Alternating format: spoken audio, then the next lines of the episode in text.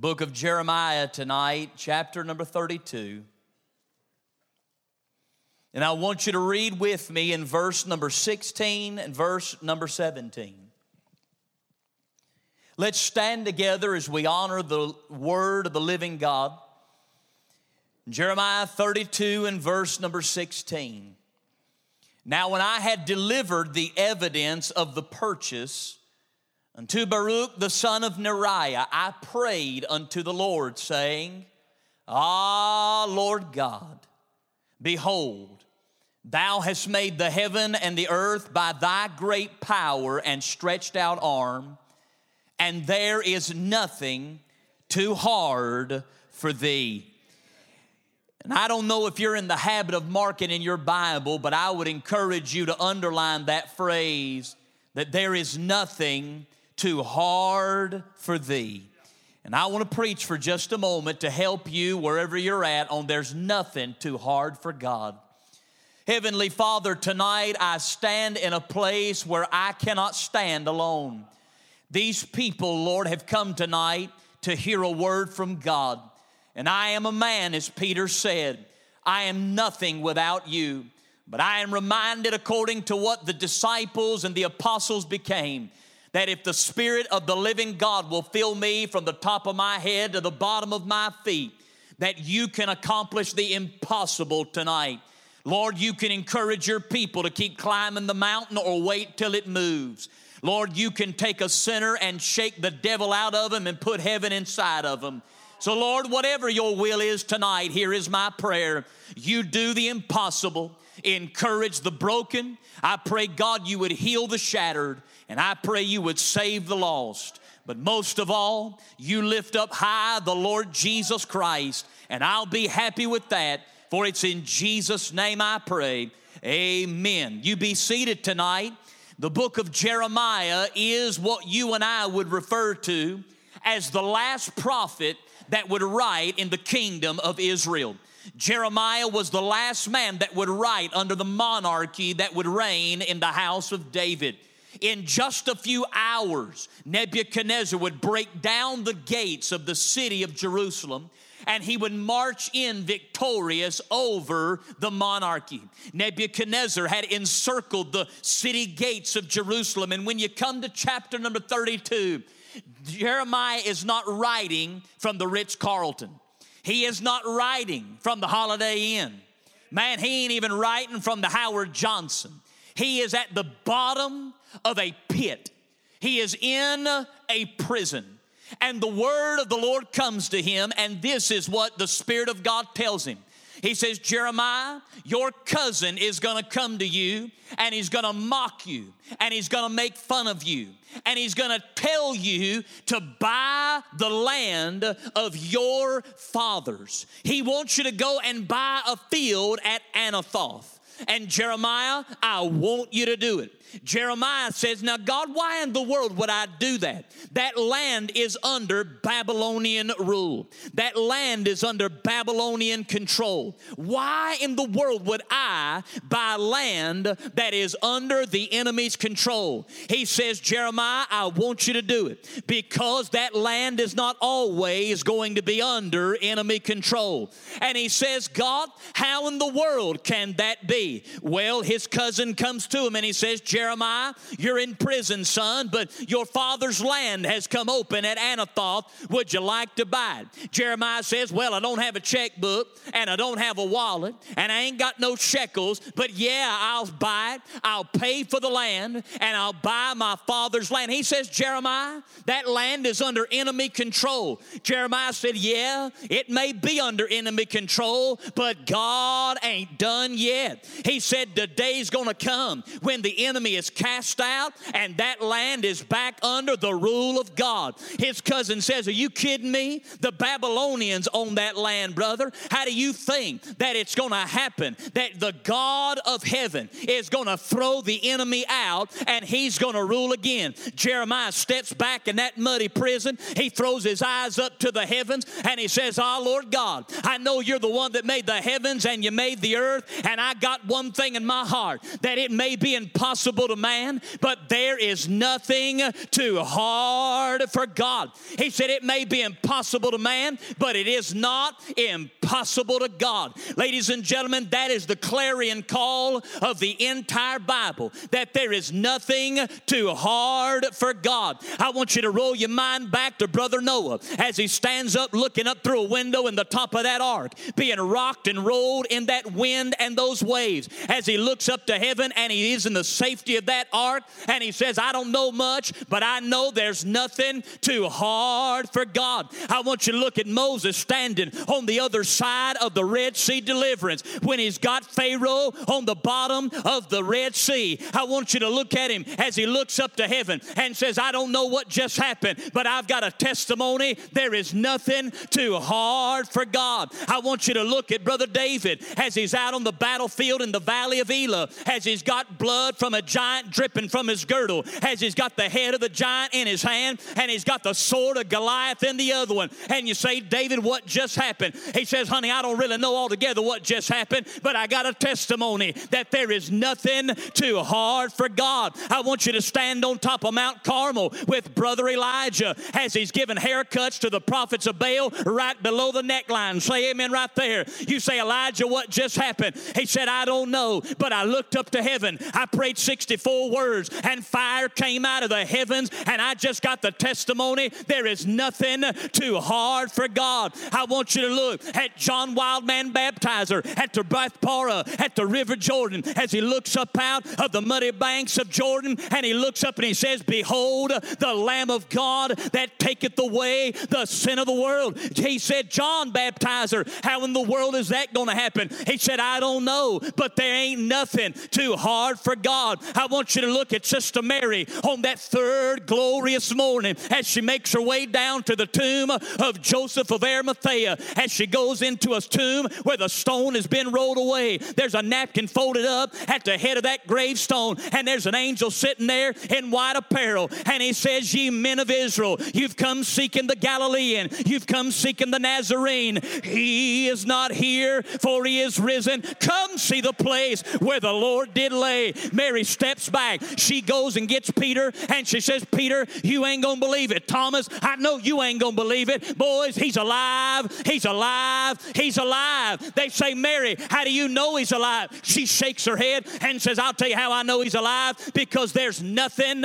too hard for God. I want you to fast forward 50 days after that at the southern steps of the Temple Mount. An old fisherman named Peter, that man that had just cursed the name of God, that man that had just walked away from the name of God, he'd been forgiven by the Lord Jesus Christ. He stands up on the day of Pentecost on the southern steps and he says, Ye men of Israel, you crucified the Lamb of glory, you crucified the Lord of life. But that same Jesus that you put in that grave, he came up victorious, and God hath made this same Jesus both Lord and Christ. Peter, had it do that? He said, I can't altogether tell you. I just know there ain't nothing too hard for God. I want you to see Brother Paul as he's floating out like a cork in a pond in the middle of the Mediterranean. Honey, he's holding on to a board after the storm of his life. 14 days and 14 nights in the deep. They've been a bobbing up and down. Son, that cyclone came their way, busted that ship in a thousand pieces. Honey, he grabbed on to the storm. He grabbed on rather to the board in that storm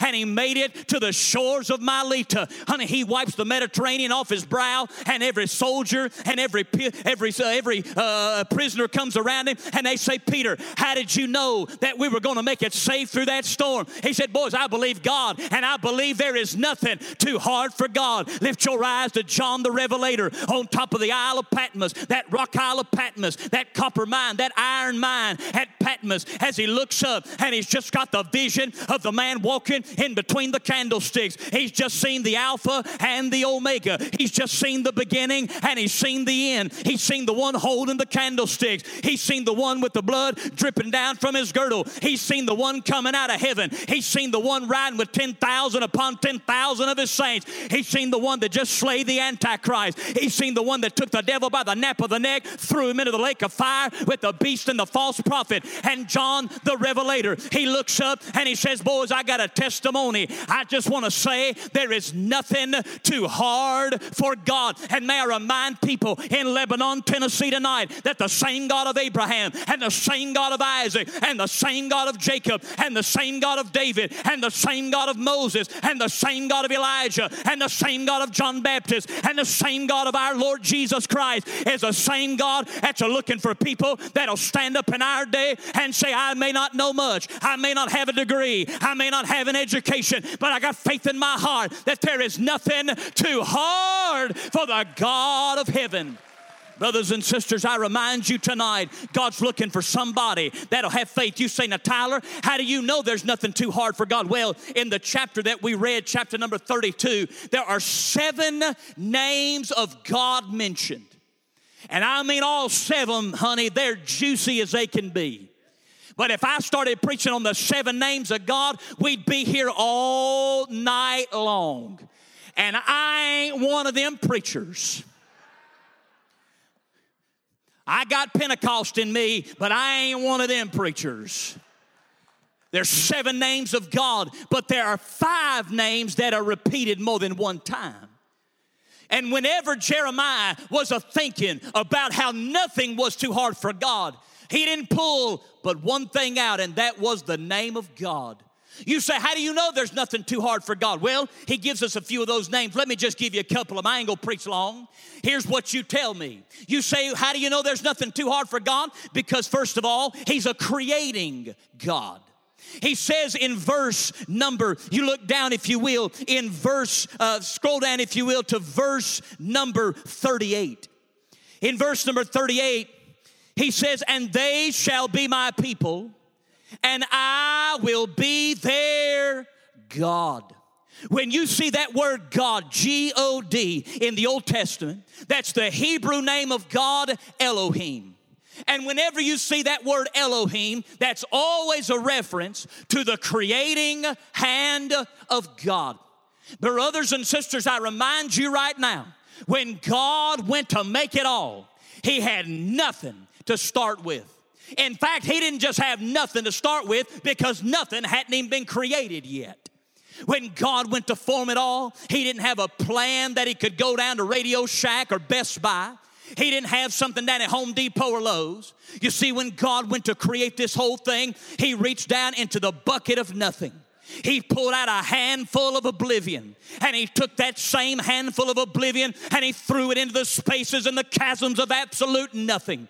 And from nothing, God brought forth everything. You see, in the beginning, God created the heavens and the earth. And one day, God decided, I think I'll put some stars twinkling in the sky. And God, with the word of his mouth, the Lord Jesus Christ, he took stars and he sparkled them in the heaven. He said, Those are so beautiful, I think I'll put a big red orange ball burning in the sky. So God reached down into the same bucket of nothing and He pulled out a handful of hydrogen and He pulled out a handful of helium and He pulled out a handful of neon and He pulled out a handful of oxygen and He flared up what you and I are still seeing burn in the sky called the sun. Ladies and gentlemen, you say, Is the sun ever gonna burn out? No, it's never gonna burn out, but the day's gonna come when the S-U-N has to bow down to the S-O-N as he rules and reigns from spiritual, heavenly, holy Jerusalem all the days of eternal bliss. You see, here's what I've tried to tell you.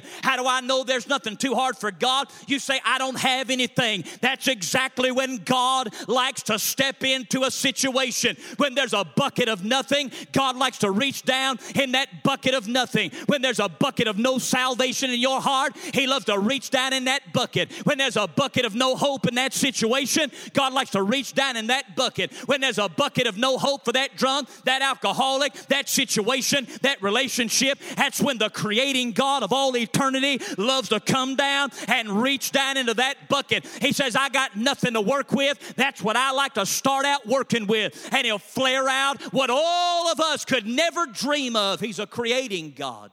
But then in chapter number 32, in verse number one, repeated over and over, we don't just see he's a creating God, but we see he's a covenant keeping God. You see, in verse number one of chapter 32, the Bible says the word that came to Jeremiah from the Lord. Now, if your Bible's looking like my Bible, that ought to be very unique. It ought to be capital L, capital O, capital R, capital D. When you see a capital L, capital O, capital R, capital D in your Bible, that's always what we refer to as the personal name of God, Yahweh. Whenever you and I go to site, we got a lot of names. I got a lot of names. I'm I'm preacher, I'm dad, I'm husband, I'm son, I'm, I'm brother. But whenever I go to sign a contract, I don't sign it preacher. I don't sign it daddy. If I went down to the local Bank of America chapter and I decided that it was time to buy a new vehicle, and I said, I think I'm gonna put my name on the dotted line, and I signed it with my title, they would look at me and say, That is no good because your title is not who you are, it's what you do. If I want you to know you're gonna keep your covenant, your end of the deal, sign your name. Now, whenever God gets ready to keep a covenant, He doesn't write Jehovah Shalom, that's a title. He doesn't write Jehovah Jireh, that's a title. He doesn't write Jehovah Sabaoth, that's a title. I'll tell you what he does. He goes to sign his name, and his name is Yahweh.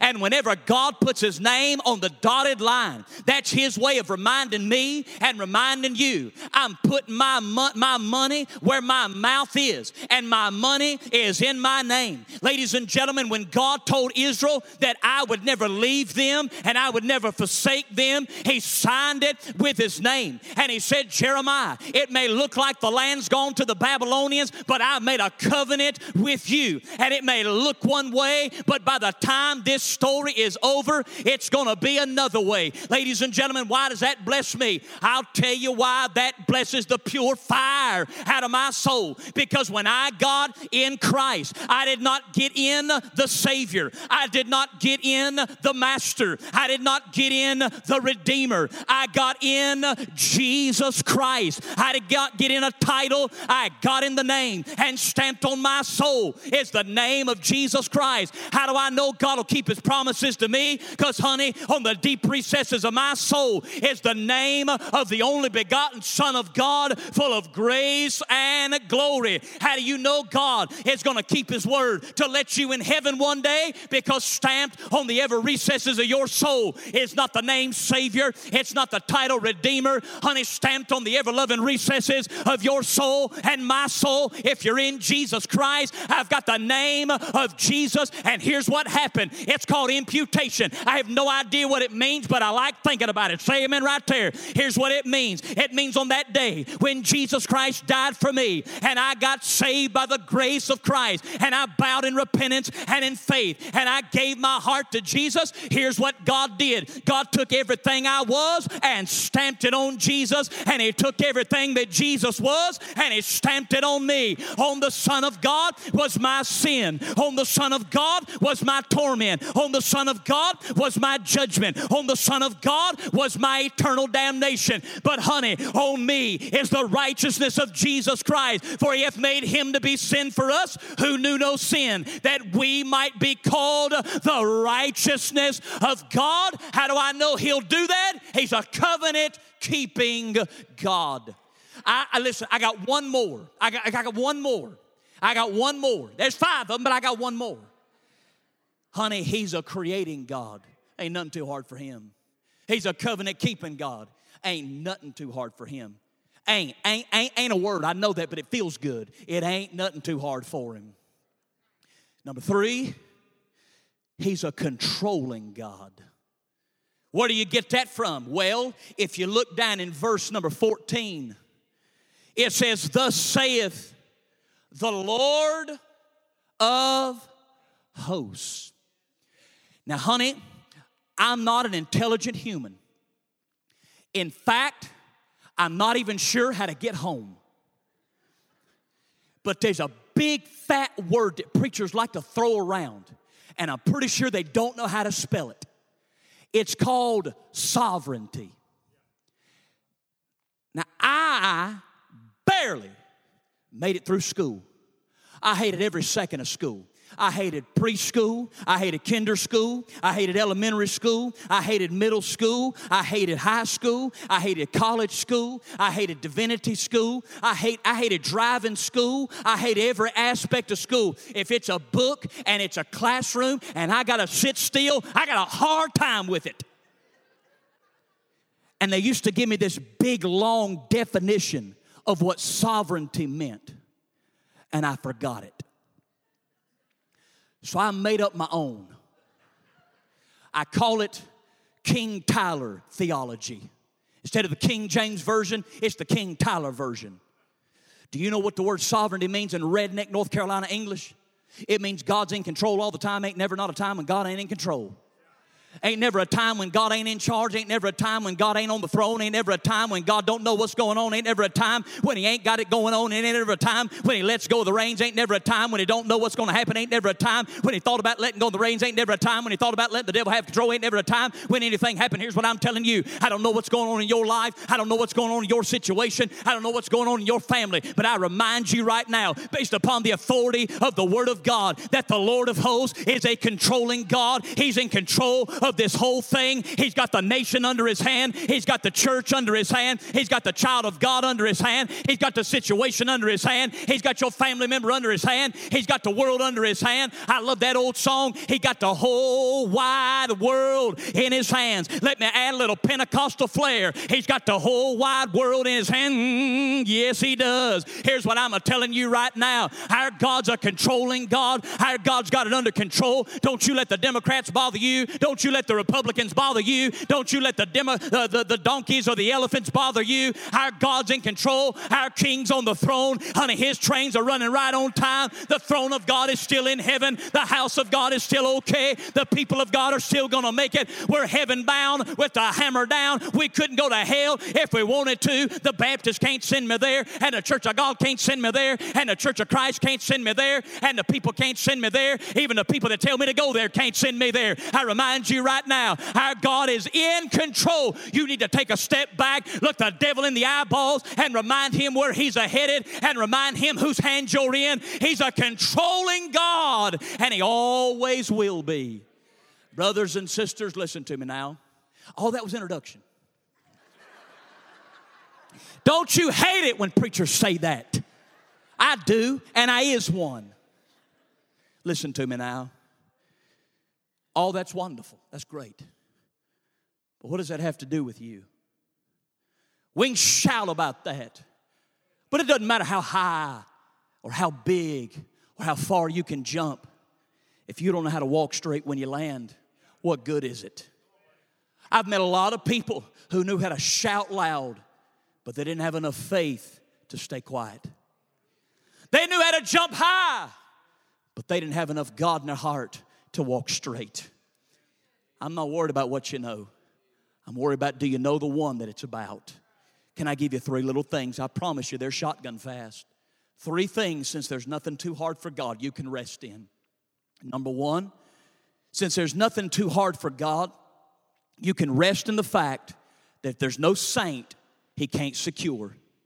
There ain't a single person in the church of the living God that has ever been saved by the grace of God, that has ever fallen out of the hand of God. I don't care who you are tonight. This may be your first night, whether you're a teenager, a college kid, whether you're married, whether you're divorced, whether you're single, whether you're widowed, and you say, I have walked away from God. You just came into the church tonight. Maybe you've been here for several nights and you've messed up on God. Maybe you've fallen out. The old timers used to call it backsliding, and maybe that's a good way to put it, whether it is that or is not that. You're not where you have always been with God. The devil has got you convinced, though, that I can't get right with God. I've gone too far. I can't get back with God. I've gone too far. I've slipped too far. I've done too much. May I remind you right now, He's the God that made it all. He's the God that secured it all. Our God is in control, and there's not one single saint that has ever been in Jesus Christ that has ever fallen out of the hand of God. Honey, you may be like the prodigal and you've wandered down down to the far country. You may not can see your house from where you're at, but can I just give you a glimpse of what's a happening at the house of the Father? Honey, He's waiting on the porch and He's waiting for you to come back home. He's calling your name. He's saying, Come unto me, all ye that labor and are heavy laden, and I will give you rest. You can come back to God right now. You say, Tyler, what do I do? You got to do what that prodigal did. You got to make a choice to hit the trail, kick the rail, and leave the pail. You got to make your way back down to the Father's house. You've got to make a choice in just a minute, as the prodigal son did. He made his way back away. You got to get up out of that seat, make your way to an altar, and say, Jesus, I'm coming home. I'm done with my ways. I'm done with my sin. I'm done with messing up. I'm giving you everything I've got. I'm selling out to you. I'm giving you everything. I'm throwing in with you. I'm coming back home. And when you come back home, you're going to find your father's name is still on your birth certificate. He didn't erase his name off of your soul. He didn't, he didn't wash away what he'd done for you. I'll tell a personal story if you promise not to judge me. I know how Baptists are. I've been around y'all a long time. Son, I was Baptist born, Baptist bred. When I'm dead, I'll be Baptist dead. My, uh, my wife had one sister. Me and Erica, we've been married for 15 years. She was 19 when we got married. And um, she had one baby sister. Her name was Kaylee. When I met my wife, Kaylee was seven years younger than my wife. She, she'd have been about 12 years old when I met Erica. Me and Erica didn't date long. We, we dated a few months, got engaged, got married. Time out. If you're in here and you're dating and you know she's the one and you're trying to save up enough money and when you get enough money you'll get married, you ain't never gonna have enough money, so you may as well go ahead and get married. And if she ain't the one, bye, Felicia, you got to go. Quit wasting time. That's free. Time back in. I have a tremendous case of ADHD, and I felt a leading there, the Holy Ghost. We got married. As Kaylee got older, she got into her late teen years and she started wandering away from God. She Started falling out of the church and the things of God. She's 21 years old. Two days before my birthday in November, my wife called me. She was crying. She said, Tyler, get to Cone Hospital. She said, Kaylee's been in a bad car accident. And before Kaylee was in her accident, we used to beg her to come to church. Beg her to come back to church. And that's what she'd always say. She'd say, Tyler, those people don't want me. I've gone too far. I've wandered too far. I, I can't. Kaylee was in that wreck. She never regained consciousness. She was on life support for about four or five days, and the doctor said, We're going to have to do something more long term, but there's no brain activity. She's gone. My mother in law made the decision, her, my father in law had to make the decision that she was already gone. We all made our way into the room. My wife, sobbing, kissed her little baby sister. My mother in law, my father in law sitting there weeping. I just walked up to her head. They'd shaved part of her head from her accident. And I walked into that room and I kissed her on the head, and this is what I made a promise to her. I said, Honey Bear, listen to me. I said, Give you my word that everywhere I go, I'll tell people that you're never too far gone, that the love and the grace of our Lord Jesus Christ can't wash away your sin and you can't come back to God. And my sister in law is in heaven right now. And I gave her my word, and so I'll just tell you like it is. The Baptists may not like it, but they didn't die for you. And the people may not like it, but they didn't die for you. But there is a river flowing from Emmanuel's veins, and there is blood flowing from Emmanuel's veins, and sinners plunge beneath that flood, lose all their guilty stains. In just a second, you get up out of your seat and you say, I'm turning my back on my ways, I'm turning my back on my sin, I'm getting back together with God, I'm getting back it right with God, I'm gonna make make it right, and I'm gonna come back. I promise you, there's no saint that God can't secure. Number two, there is no situation God can't swing. Jeremiah, how in the world is God gonna rip out of the hand of Nebuchadnezzar the land you just bought? He said, I don't know. I just know there's nothing too hard for God. I, you listen. We are so bad at excusing away what the Bible really says. There is nothing, no thing, nothing too hard. It does not say there's nothing except what you're going through. There's nothing unless it's what you're going through. My Bible says there is nothing. Say it with me. Nothing. Say it one more time like a Pentecostal. Nothing too hard for God. We either believe all of the Bible or none of the Bible. I don't care if it's a divorce. I don't care if it's a single mother. I don't care if it's a divorced family. I don't care if it's a bill. I don't care if it's a messed up situation. I don't care if it's a church. I don't care if it's a deacon. I don't care if it's a loved one. I don't care if it's a child that's gone astray. I don't care what it is. God's looking for somebody that'll get on their face before a holy God and lay that situation out before him, like Hezekiah did when Sennacherib sent that letter and said, God, let me just tell you how the enemies of God are mocking your name and making fun of you. Ladies and gentlemen, there is absolutely nothing too hard for God. Can I give you a story if you promise not to judge me? I was 20 years old and I was in Bible college. I got called to preach at 18 years old. I wanted to be a firefighter. My daddy's a firefighter. I don't have preachers in my family. Now, my grandmama spoke in tongues, but it wasn't the kind you hear in church.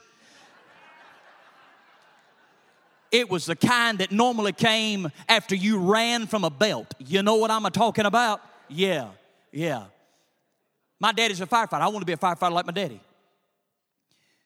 God called me to preach on a Tuesday. I told my pastor on a Wednesday. I took an ACT to get into Bible college on a Saturday. I announced to my church I was called to preach on Sunday, and I started Bible college on Monday. I'm talking flip my world upside down in a week.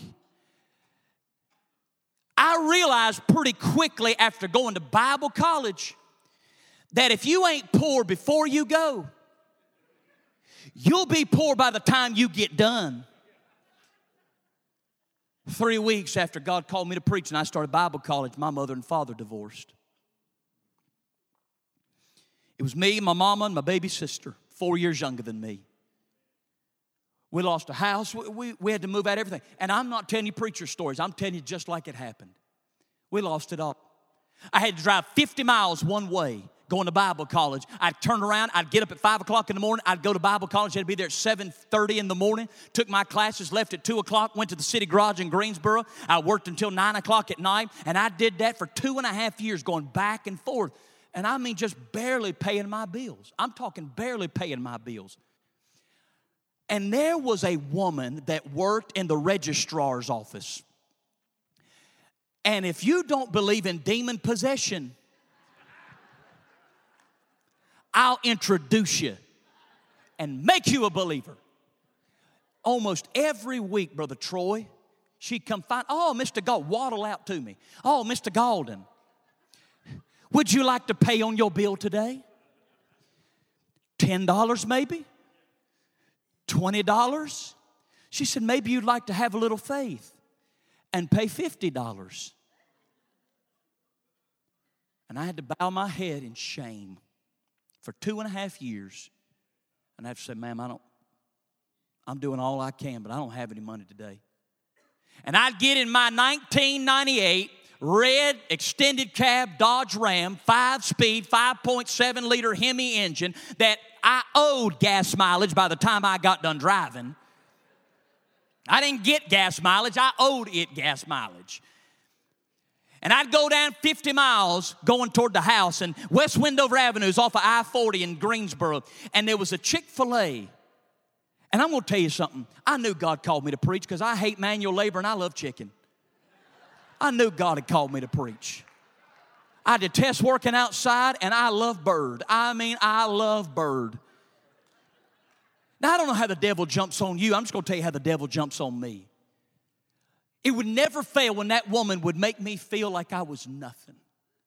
I'd drive past that Chick fil A and I'd be so hungry. All I had was just a little sandwich, and I'd be so hungry. And I wasn't starving, but I'd drive past, and it was like the devil got in that truck and just said, Some kind of God you got.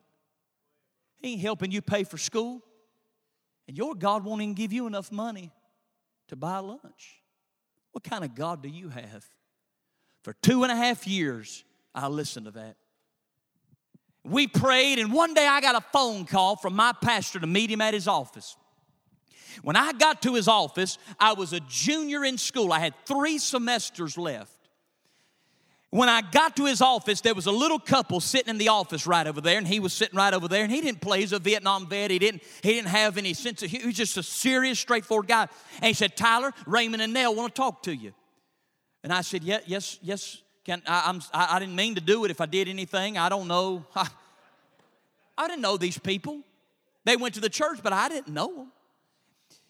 They looked at me and he said, Son, we've been watching you now for about two and a half years.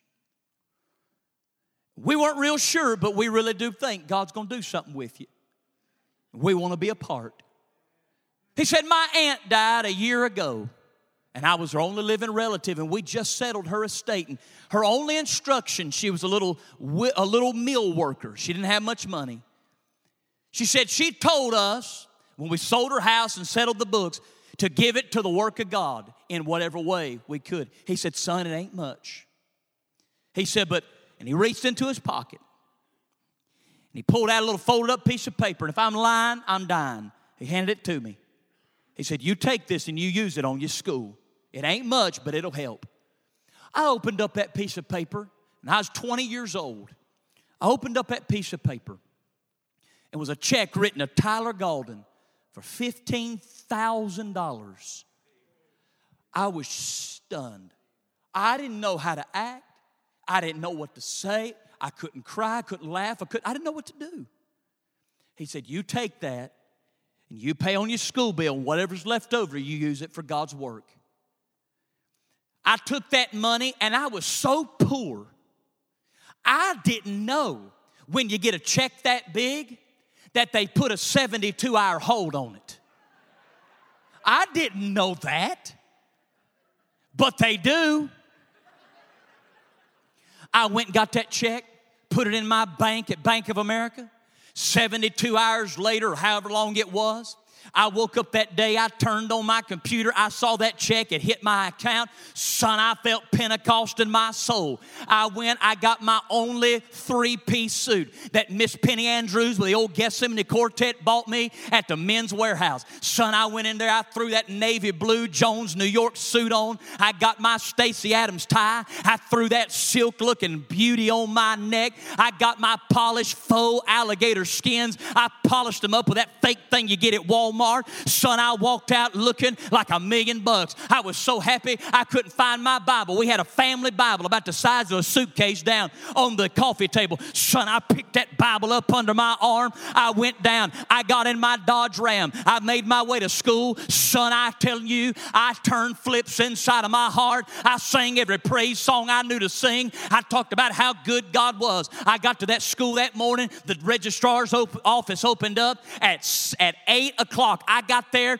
at 7:50 five. I walked in with that Bible under my arm. I had the checkbook in my pocket, and I walked in. Son, she turned that sign around and said she was open at eight o'clock. I walked in there to that woman. I stepped into that desk. I, she had a little bell. She saw me coming and ran to her office, the coward. I saw they had a little bell on that desk. I guess she thought I was going to smack her in the face with that family Bible. I don't really know. Man, I had a bell on the corner of her little desk. You know those little bells they have at the library? I looked around and I just kept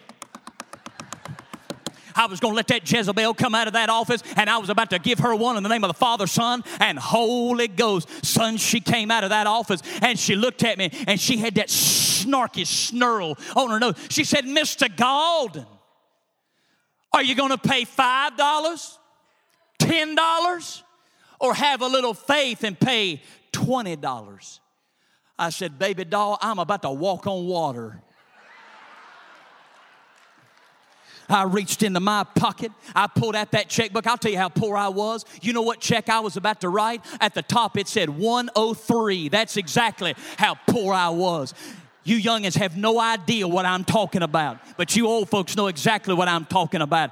Man, I got that checkbook out. I said, I want to pay everything. She said, What do you mean you want to pay everything? I said, Let me say it in Greek, everything. Let me say it in Hebrew, everything. Let me say it in English, everything. Let me say it in Spanish, everything. She said, You mean you want to pay everything? I said, Ring a ding, baby, that's exactly what I want to pay. She said, Well, that'll take me just a second. She said, How much do you want me to put? I said, I want this semester, next semester, my last semester graduation fees, parking fees. I'll even buy your lunch for free. Whatever you want, you put it on that bill. Son, she went back in there. She had one of those calculators. You know, when you hit the buttons, it sounds like you're chopping up an oak tree. You know what I'm talking about? Son, she was back in there, back in there, back in there, back in there, back in there. She came out. She had a receipt about as long as her tongue. You know exactly what I'm talking about. Son, she brought that receipt out, and at the bottom of that receipt, it said $14,993 and some odd cent. I had never written a check that big. You know, when you got to spell the words out there. I'd never, son, I wrote 14 thousand nine hundred and ninety-three dollars and whatever. And I handed it to her. Son, she reached up under that little desk right there. She took that red stamp, and I'd never seen that stamp before, but I ain't never gonna forget it. Son, she took that stamp, dipped it in that red ink pad, and stamped at the bottom of that long receipt, paid uh, in full. And ladies and gentlemen, I remind you right now, I didn't trust that woman, not near a bit. I said, You're gonna stamp every paper in my file, and for the next five five minutes, she'd stamp and flip and stamp and flip. And, and every time, son, she'd stamp and flip, I'd turn a cartwheel in the name of the Son of the living God. I got in my car. I made my way back down the highway. But this time, honey, I was rejoicing. I was praising God. I mean, obviously, you can tell I get mighty excited about certain things. I mean, I was so excited I couldn't even breathe. And I looked at the, I looked at the sign, and off to the right, I saw a chicken sign. And I wasn't about to ask because God had been too good to me. And the Holy Ghost gut punched me. And he said, Son, I didn't give you $14,993, some odd cent. He said, I gave you $15,000. Son, I took that red Dodge Ram. I cut across four lanes of traffic on Business 40. I hung off the hard, a hard right on the Knollwood Street exit. I went up to the top of that bridge. I hung me a hard left. I went over top of that bridge, hung me the first left on the right. I peeled into that Chick fil A there on Knollwood Street. I walked in, it was 1027. I walked in, son, I'm crying. I mean, I am absolutely turning cartwheels in my heart. I got that family Bible up under, and you know what I was a saying?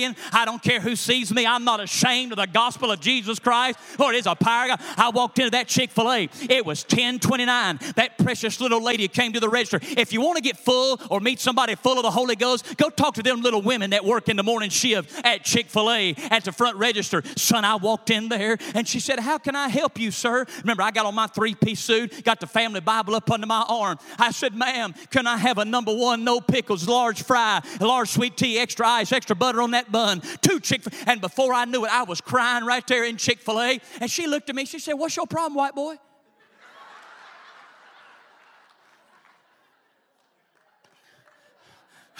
I said, Ma'am, I said, My God just moved the mountain. And I started telling her the story. I, t- I said, That lady, she said, Preach on, white boy, preach on, just help yourself. And before I knew it, I was telling her my story. She got to lifting up her arms. I got to lifting up my arms. She got to shouting. I got to shouting. The people all started gathering around. And I got to tell them, and man, she brought out my, my number one. I got over there, I ate that sandwich. I walked to that table. Son, I'm dipping those fries in that Polynesian, dipping it down in that Chick fil A sauce. And I'm just rejoicing in the things of God. And here's what I want to tell you. I said all that to say this for two and a half years, that dirty devil had ridden me, had beat me down, but you know who I could not find on the other side of sweet deliverance? I could not find that rascal, and I want to remind you right now it doesn't matter what you're going through, it doesn't matter what you're bowing, it doesn't matter what you're fighting, you lay it down at the feet of the crucified one, and in time, on time, every time, our God will be faithful. How do I know? Because there's nothing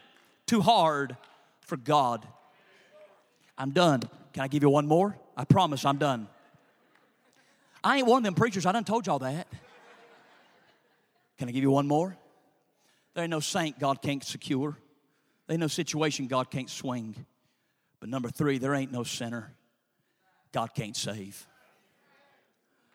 I don't know about isms and schisms. I don't know about philosophies and theologies. This is my theology. Jesus loves me. This I know. For the Bible tells me so.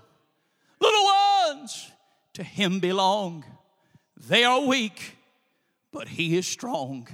Yes, Jesus loves me. Jesus loves the little children, all the little children of the world red and yellow, black and white, they are precious in His sight. You're in this room right now and you've listened to this entire message and you've never been born again. You've never had that moment where you say, I have put my faith and trust in Jesus Christ. That moment where you said, whether you're a teenager down here, whether you're an adult here, whether you're a senior citizen up there, you've never had that moment where you said yes to Jesus Christ. You cannot put your finger on that time and place where you said yes to Jesus it doesn't matter if you remember what you said. It doesn't matter if you can remember the date. You just remember the time. If you don't have that and you can't worry about the situations and you can't worry about being a saint, I remind you right now there is a God in heaven that sent his son Jesus Christ to die for your sin and he bled your death. He died your death. He paid for your sins. It doesn't matter what you've done or where you've been. He died for you that you might live. Son, I've met some boogers in my day. I'm talking boogers. Can I tell y'all one of the most unbelievable men I've ever met? His name was Tommy. He's probably watching tonight. He's in Greensboro, south of Greensboro, Pleasant Garden. Tommy was a Hell's Angel biker. And his wife invited him to come to church one day, and I, I was a youth pastor. Brent, I, I didn't ever get to preach. And so Paul said, be instant in season, out of season. My one responsibility on Sunday morning, I had to read the announcements. So I decided that if I couldn't preach, I was gonna preach the announcements. And I mean, I'd stand up and I'd say, Welcome to the house of God. Now, ladies, don't forget this coming Tuesday night. You're going to have you one more Holy Ghost time together. Now, men, don't forget on Thursday night, we are headed down to the feed trough, down to the Golden Corral. Won't it do it? Won't it do it? Won't it do it? Now, next Saturday, we're going to have a pinto bean supper. And I stepped back and I looked at the pastor. I said, It's your turn. and about that time, in the back door, walked a guy with long braided hair, tattoos down one side, tattoos down the other side, had a beard and it was all braided. And on his vest was a black leather vest. And I couldn't see it. We had no shotgun building. But I could see on the breast pocket was a skull with angel wings coming off of it. And honey, I knew what that was. Preacher would preach. And preacher said that every time he would preach, he'd come to the invitation, and Tommy would get up and walk out. The next week he'd come back, and during the invitation, he'd get up and he'd walk out. And finally, Preacher Lemons called him and he said, Tommy, he said, I want you to meet me in the office Wednesday night at five o'clock. Don't be late. Tommy came to the office that Wednesday night. You know what Tommy had done? Tommy had gone and gotten a haircut. Tommy had gone down to Goodwill and he got him a little brown tweed jacket to cover up all his tattoos. You say, what was Tommy doing? Tommy was doing what sinners all do, trying to get cleaned up from the outside in order to change the inside. It just don't work that way. God's got to get your heart, and He'll take care of the rest. Tommy sat down on the preacher's couch, and he said, Preacher Lemons, he said, God ain't gonna save me. He said, I was in Vietnam. He said, I've done some wicked, vile stuff. He said, I ain't been right ever since I got back from Vietnam. He said, Preacher, God ain't gonna save me. Preacher Lemons looked at him and he said, Tommy, if I showed you somebody worse than you that God saved, would you bow your head and believe that God would save you if you put your faith in Him? He said, Preacher, there ain't nobody worse than me. He said, Tommy, let me tell you about a lady that was pulled out of her house in the very act of adultery and taken down and laid at the feet of the Lord Jesus. And he said, The Lord looked at her and threw her accusers away, and he wrote in the sand. She lifted up her eyes and he said, Woman, where are thine accusers? And she said, Lord, there aren't any. He said, Neither do I condemn thee. Go and sin no more. He said, Tommy, can I tell you about a man one day that was warming his hands by the fire? He used to stay with the Lord Jesus. And as he warmed his hands by the fire, he said, A woman asked him, Aren't you with the Galilean? He said, I don't know the man. Somebody else asked him, Aren't you with the Galilean? He said, I don't know the man. He said, Aren't you with the Galilean? He cursed his name and said, I don't know the man. He said, Tommy, fast forward. That same man stands up 50 days later, forgiven and full of the Holy Ghost. His name was Peter. He said, Can I give you one more, Tommy? He said, Can I introduce you to a man that murdered Christians? Can I introduce you to a man that hated God so much that he threw those same Christians into prison, beat the women, murdered the men, and separated the children? He said, Who was that preacher? He said, His name was Saul. But you may know him as Paul. He said he was a murderer but he met the Lord Jesus and he followed Christ, and Christ forgave him of his sins. I want to talk to somebody in here right now that says, God ain't gonna save me. I was 16 years old, three rows from the back of the Vandalia Baptist Church. I'd been in church all my life, I'd even been baptized, but I'd never made a decision to follow Jesus Christ. And that preacher stood up that night and he stood up, and as he said, he said, If you've never given your heart to Jesus Christ, he said, It doesn't matter if you've been baptized, it doesn't matter if you go to church, you're not saved. And I thought, That's me. What do I have to do? He said, All you've got to do is call upon the name of the Lord, and thou shalt be saved. I remind you, sitting here in this church right now, if you've never been saved, that you are the one that Jesus is calling right now. You are the one the Holy Ghost is saying, listen to him right now. You are the one teenager that the Spirit of God, you say, I've messed up. Jesus knows what he's what you've done, and he's still calling your name. You say, I've gone too far. Jesus knows who you are, and he's still calling your name. You say, I'm a church member, but I've never been saved. God knows who you are, and he's still calling your name. You say, I've been baptized. He knows who you are, but he's calling your name. You say, Tyler, what do I do? In just a second, they'll come and they'll play and they'll sing. And as soon as they do, you'll see people get up and lay their burdens on an altar. Those that are believing God to move mountains, those that are believing God to roll back the Red Seas, those that are believing God to move in their family, those saints that are coming back to God like the prodigal. At that same time, you get up out of your seat. You don't worry about who's beside you, you don't worry about who's around you. You just worry about the Lord Jesus that's calling you. And with all of your heart, with faith in your heart, you step out of your seat and come down to an altar. And by stepping out of your seat, somebody will take the Bible and will show you the Lord Jesus Christ. And you can know that you've been saved by the grace of God. Tyler, will God save me? There's nothing too hard for God. Whether you're in the balcony, whether you're in the back, whether you're in the middle, or in the front, whether you're a Christian and you need God to move, I remind you there's nothing too hard for Him. And whether you're a saint of God that's wandered far, a backslider, there's nothing too hard for God. Whether you're a sinner and you say, I need to be born again, there's nothing too hard for God.